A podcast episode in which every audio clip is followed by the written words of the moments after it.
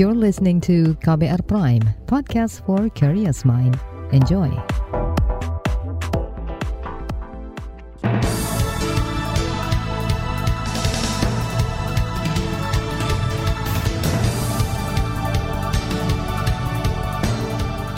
Selamat pagi saudara, senang sekali kami bisa menjumpai Anda kembali melalui program Buletin Pagi edisi Selasa dua puluh enam Juli dua ribu dua puluh dua.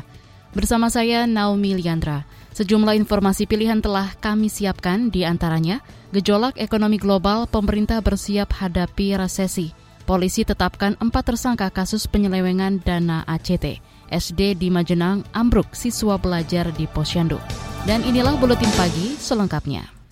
Terbaru di Buletin Pagi. Saudara, beberapa negara seperti Amerika Serikat, Jepang, dan Kanada telah mengalami resesi atau melemahnya kondisi ekonomi.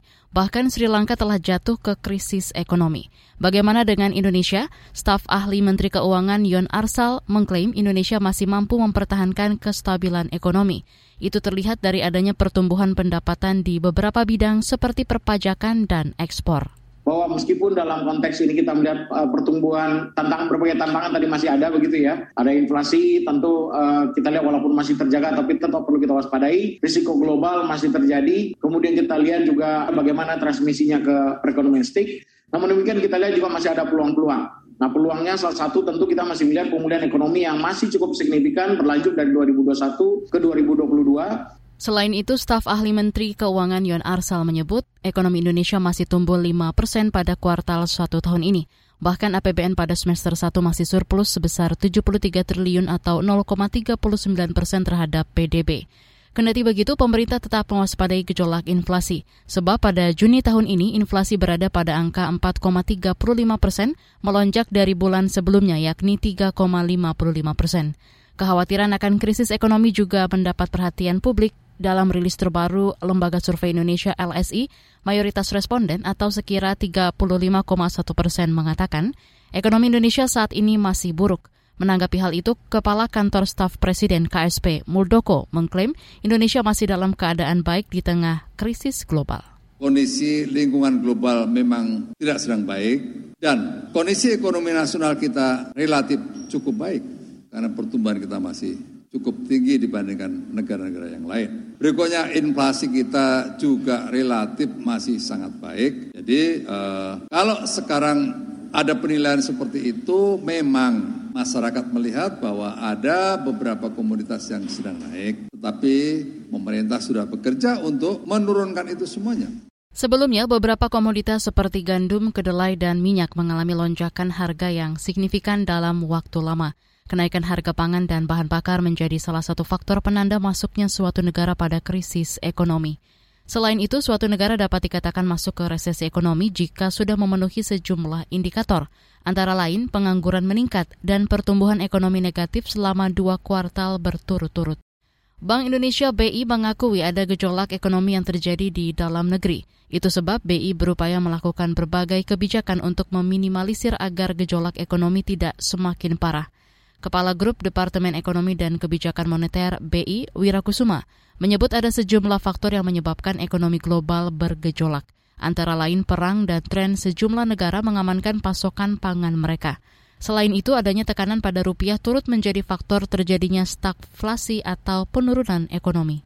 Perakiran inflasi inti yang masih terjaga di tengah risiko dampak perlambatan ekonomi global. Selain itu, kita juga akan perkuat operasi moneter sebagai langkah preemptif dan forward-looking, memperkuat stabilisasi nilai tukar rupiah, melanjutkan kebijakan transparansi suku bunga, kemudian di, di bidang sistem pembayaran kita memperluas Q R I S, memastikan operasionalisasi standar nasional Open E P I, dan memperkuat kebijakan internasional. Tentu saja kita akan tetap bersinergi dengan pemerintah dan otoritas lain untuk menjaga momentum pemulihan ekonomi. ekonomi ini.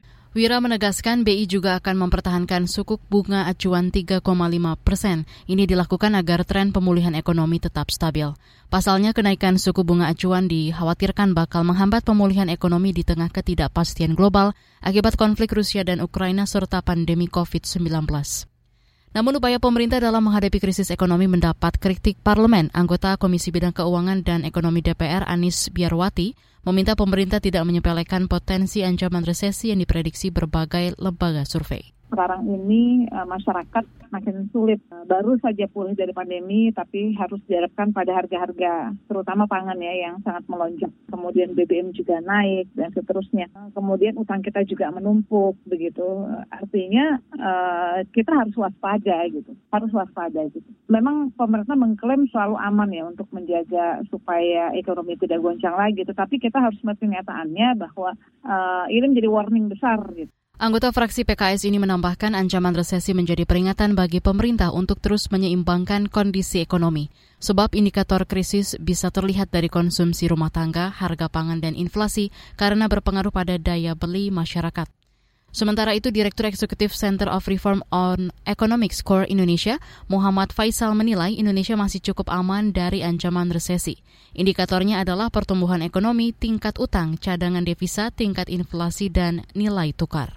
Satu-satunya mungkin yang indikator yang mungkin kita perlu apa, waspada, memang utang kita memang meningkat, terutama utang dari sisi pertumbuhan utang ya, dibandingkan dengan pertumbuhan penerimaan pajak terutama itu. Tapi yang lain-lain kita relatif lebih bagus. Jadi pertumbuhan ekonomi misalkan kita masih bisa di kuartal satu kemarin masih di level lima persen, sementara banyak negara lain itu sudah jauh lebih lambat, bahkan bahkan Cina lebih rendah dari kita, padahal biasanya Cina jauh di atas kita.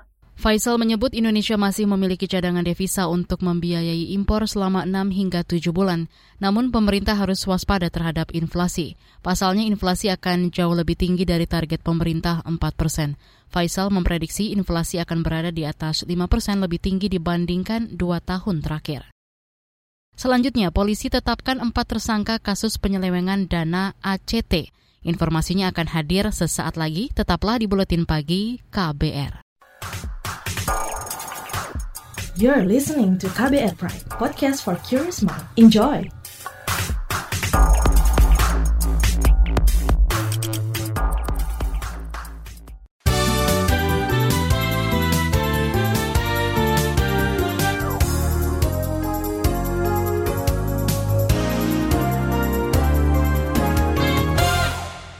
Anda sedang mendengarkan Buletin Pagi K B R.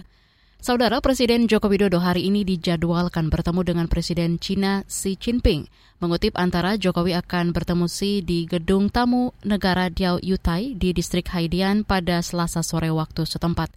Dua topik yang diperkirakan dibahas adalah soal hubungan dagang dan investasi bilateral. Selain itu, soal presidensi Indonesia di G dua puluh juga bakal jadi hal yang dibicarakan. Usai bertemu Xi Jinping, pada Selasa malam Jokowi akan melakukan kunjungan negara ke Jepang dan Korea Selatan. Kepolisian menetapkan empat tersangka kasus dugaan penyelewengan dana donasi dan C S R korban jatuhnya pesawat Lion Air yang dikelola Aksi Cepat Tanggap A C T. Penyidik Bareskrim Polri Helvi Asegaf mengatakan keempat tersangka yakni A selaku pendiri dan mantan ketua Yayasan A C T, Ika selaku ketua Yayasan A C T, kemudian H H sebagai Dewan Pengawas A C T dan N I A sebagai anggota Dewan Pembina periode di kepemimpinan A. Terkait dengan empat orang yang telah disebutkan tadi, pada pukul lima belas lima puluh Indonesia Bagian Barat telah ditetapkan sebagai tersangka. Ya, itu kami sampaikan bahwa total dana yang diterima oleh A C T dari Boeing kurang lebih sekitar seratus tiga puluh delapan miliar, kemudian digunakan untuk program yang telah dibuat oleh A C T kurang lebih seratus tiga miliar, dan sisanya tiga puluh empat miliar digunakan tidak sesuai dengan peruntukannya. Helvi mengatakan para tersangka dijerat dengan pasal berlapis, yakni K U H P, U U Informasi dan Transaksi Elektronik I T E, Undang-Undang Yayasan, dan Undang-Undang Tindak Pidana Pencucian Uang T P P U. Penetapan dilakukan setelah belasan saksi diperiksa oleh polisi terkait dugaan penyelewengan dana yang dikelola A C T.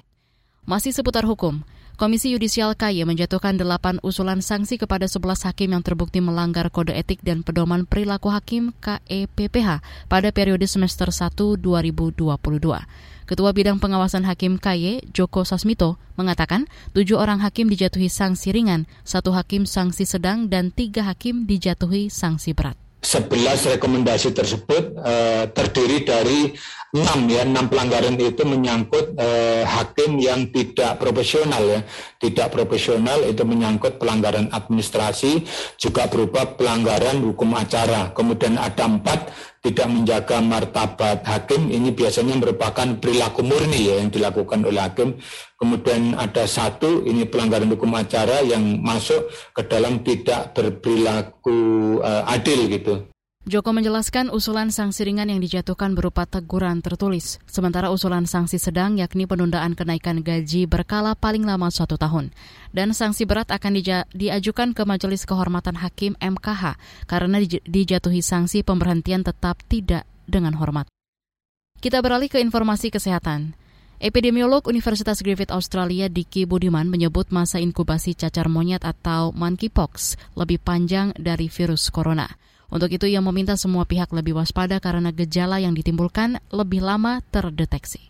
Masa inkubasinya itu kan tiga minggu, jadi lama sebelum muncul gejala sehingga ya sulit dideteksi. Jadi ketika dia masuk di bandara ya nggak kelihatan kecuali sudah ada simptom itu yang timbul-timbul itu ya baru kelihatan. Dan itu biasanya tuh tiga minggu. Kemudian ini umumnya terjadi tidak terlalu parah, ya, namun potensi adanya kematian tetap ada walaupun secara angka jauh lebih kecil daripada katakanlah di compare dengan covid sembilan belas ya. Dicky Budiman mengimbau masyarakat lebih ketat menerapkan perilaku hidup sehat dan protokol kesehatan covid sembilan belas untuk mencegah terjangkitnya virus tersebut.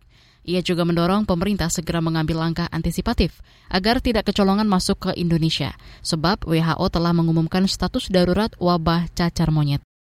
Beralih ke informasi lain. Badan Nasional Penanggulangan Bencana B N P B mengingatkan masyarakat waspada terhadap bencana hidrometeorologi basah dan kering yang akan terjadi bersamaan pada periode Juli sampai awal September.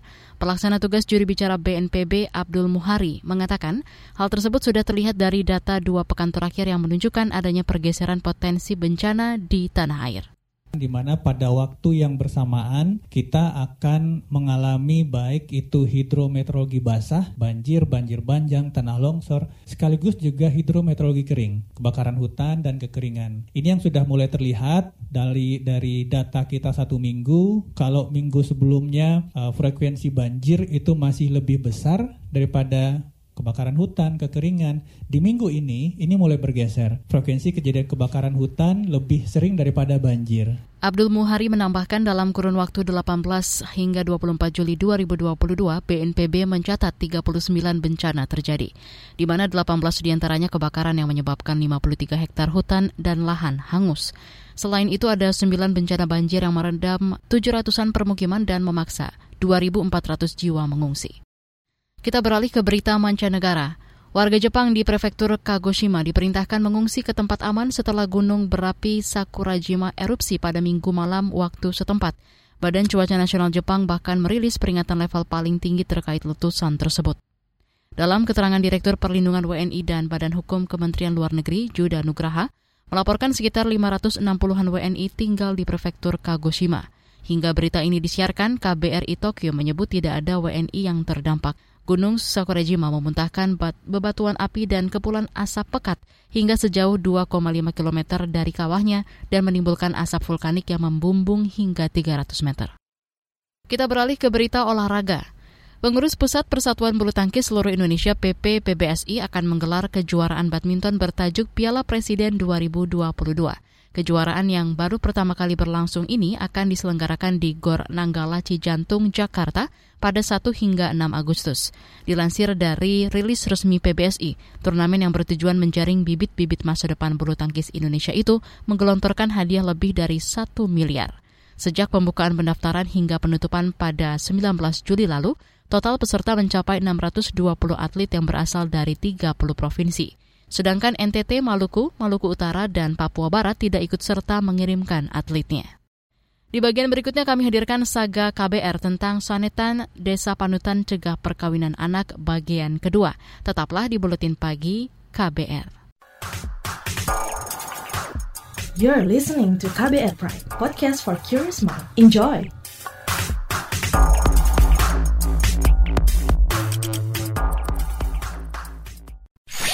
Commercial break.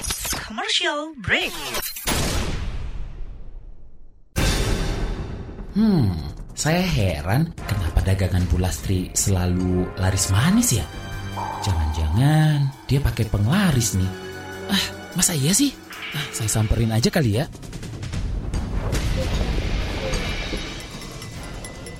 Eh, Pak Bayu, gimana Pak? Udah makan siang belum? Iya Bu Lastri, belum nih. Saya lihat dagangan Bu Lastri laris terus. Bu Lastri pakai penglaris ya? Memang betul Pak, saya pakai penglaris. Wah Bu Lastri, saya dibagi dong penglarisnya. Boleh dong Pak. Nih Pak Bayu, silahkan dipakai maskernya. Hah? Masker? Betul Pak Bayu, masker ini yang membuat dagangan saya laris manis sekarang. Karena pembeli merasa aman beli kue-kue saya. Selain itu juga melindungi saya terpapar virus. Karena kan kita ketemu banyak orang. Dan saya juga nggak pernah lepas sekalipun selama berjualan. Dicoba deh Pak Bayu. Laris dagangannya, lari virusnya. Pesan layanan masyarakat ini dipersembahkan K B R, inspiratif, terpercaya.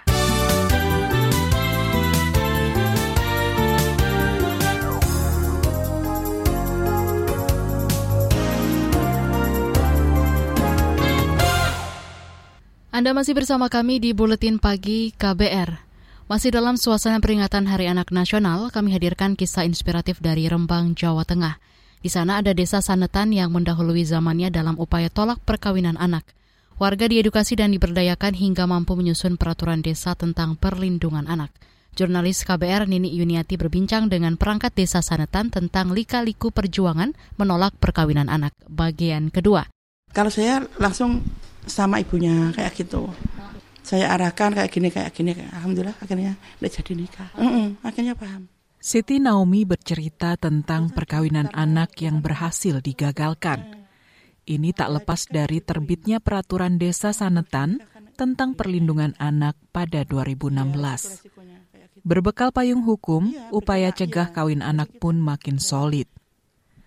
Selain itu, keberadaan forum anak efektif sebagai penyalur aspirasi anak-anak muda Sanetan. Terutama kabar dari forum anak tadi, Ika kan ada teman berani ngomong, temennya terus ngomong sama saya. Terus saya ngomong sama Pak Ketua K P A D. Terus Pak Ketua K P A D sama Pak Kepala Desa ke R T.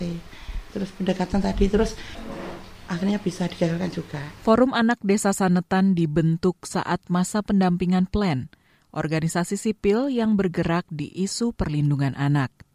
Siti Naomi menjadi pendamping Forum Anak sejak awal sampai sekarang. Kalau memang anak-anak sini dengan adanya forum anak itu alhamdulillah mau bicara apapun, usul apapun berani. Kita mengajari mereka untuk tampil di depan. Perempuan empat puluh dua tahun ini ingat betul beratnya perjuangan mengajak anak-anak Sanetan aktif di forum anak. Tak hanya harus mengambil hati si anak, tetapi juga orang tua. Dulu tak lebih dari sepuluh anak yang mau bergabung. Namun lambat laun usaha Siti berbuah hasil. Sudah empat generasi kepengurusan forum anak yang dibimbingnya. Sekarang para orang tua sudah tahu manfaatnya apa. Dulu kan kita yang dicemooh, sekarang mereka membutuhkan forum anak untuk berkegiatan. Untuk melatih anak-anaknya biar benar-benar jadi anak-anak yang pintar, baik itu dari pendidikan atau berorganisasi, sekolah. Makin banyak keluarga yang melek tentang bahaya perkawinan anak. Kalau sekarang enggak. Nak cilik nikah wong tua susah kan kayak gitu. Nek di sekolah no kerja otomatis nanti malah anak lebih pinter mendapatkan penghasilan kan beda sama yang anak sekolah rendah. Kini banyak generasi muda Sanetan yang mengejar pendidikan setinggi-tingginya. Aprilia Trimurti contohnya. Wakil Ketua Forum Anak Sanetan berusia delapan belas tahun ini sudah lulus S M A dan berencana kuliah. Orang tuanya mendukung penuh. Tak pernah terbersit di benak Aprilia untuk menikah di usia anak. Kan kasihan anak cewek kalau disuruh hamil di usia dini tuh. Seharusnya dia masih melakukan masa-masa remaja main-main kok disuruh nikah, kan kasihan. Terus punya anak kalau orangnya nggak nggak dewasa masih kekanak-kanakan kan kasihan anaknya kok ditelantarkan gitu, terus perceraian banyak, terus ya itu rawan keguguran sama kematian kan menakutkan. Wajah Sanetan yang makin progresif juga diakui Rizky Hengki Prasetya, Ketua Forum Anak Sanetan. Terus waktu ada forum anak itu sudah mulai menurun, kayak tingkat perkawinannya itu udah turun, sama tingkat uh, putus, angka putus sekolah itu juga turun, sangat drastis malah. Keberhasilan Sanetan dengan Perdes dan Forum Anak menjadikan mereka panutan desa-desa lain di Rembang. Siti Naomi kian sibuk berbagi pengalaman. Dedikasi ini diuji saat Siti mengalami kecelakaan pada dua ribu tujuh belas. Saya tidak hubungin keluarga, hubungin teman L P A R, mas, saya kecelakaan, tolong apa yang kegiatan lanjutkan, nggak usah nunggu saya. Patah empat titik, tangan, dua, kaki, sama tulang bawah ke mata. Selama tujuh bulan penuh, Siti hanya tergolek di tempat tidur. Butuh tak kurang dari satu setengah tahun baginya untuk bisa beraktivitas lagi, meski terbatas. Iya, down banget. Banget berarti mbak. Waduh, pengen teriak mbak, jujur. Kalau diomongin orang biasa mbak, tapi ini waduh, bukan main. Iya, sudah biasa kesana kemari, bagi-bagi ilmu lah, kita sharing, tukar pengalaman. Akhirnya harus berhenti total kan. Insiden ini tak menyurutkan sejengkal pun semangat Siti untuk tetap mendampingi forum anak. Demikian pula semangat Siti untuk menularkan virus progresif Sanetan ke desa-desa lain. Enggak, kalau kendor enggak. Teman-teman biasanya lewat telepon. Kalau sharing-sharing, mm-mm, tetap jalan kita. Untuk perlindungan anak kita selalu open. Untuk forum anak kita selalu open. Oke, tidak mengenal waktu jam berapapun, oke siap. Tetap tak layani. Kita kan bagi-bagi ilmu. Demikian Saga K B R, saya Astri Yuwanasari. Informasi dari berbagai daerah akan hadir usai jeda, tetaplah bersama Buletin Pagi K B R. You're listening to K B R Prime, podcast for curious mind. Enjoy!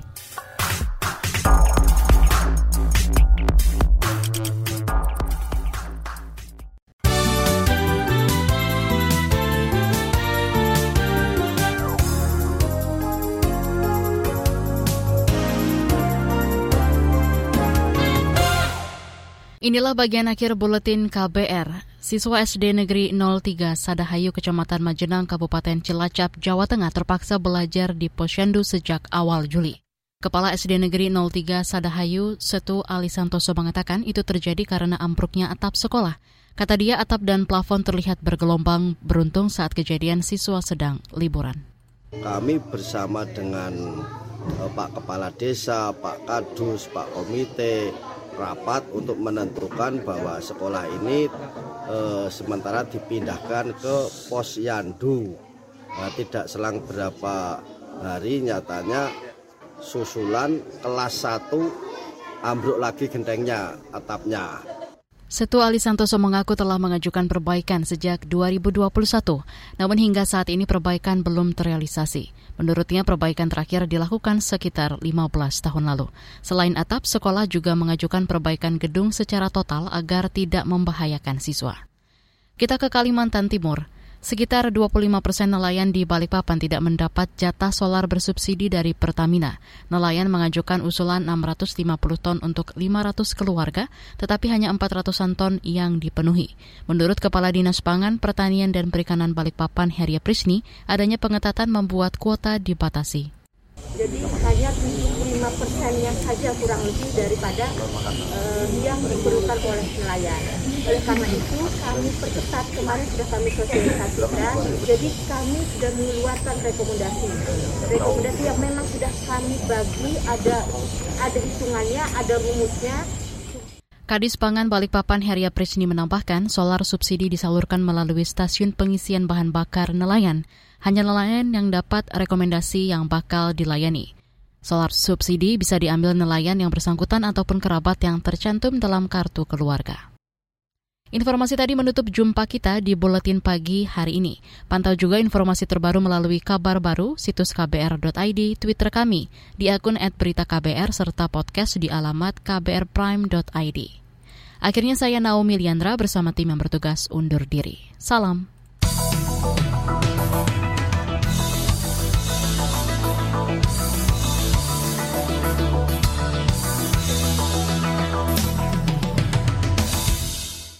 K B R Prime, cara asik mendengar berita. K B R Prime, podcast for curious mind.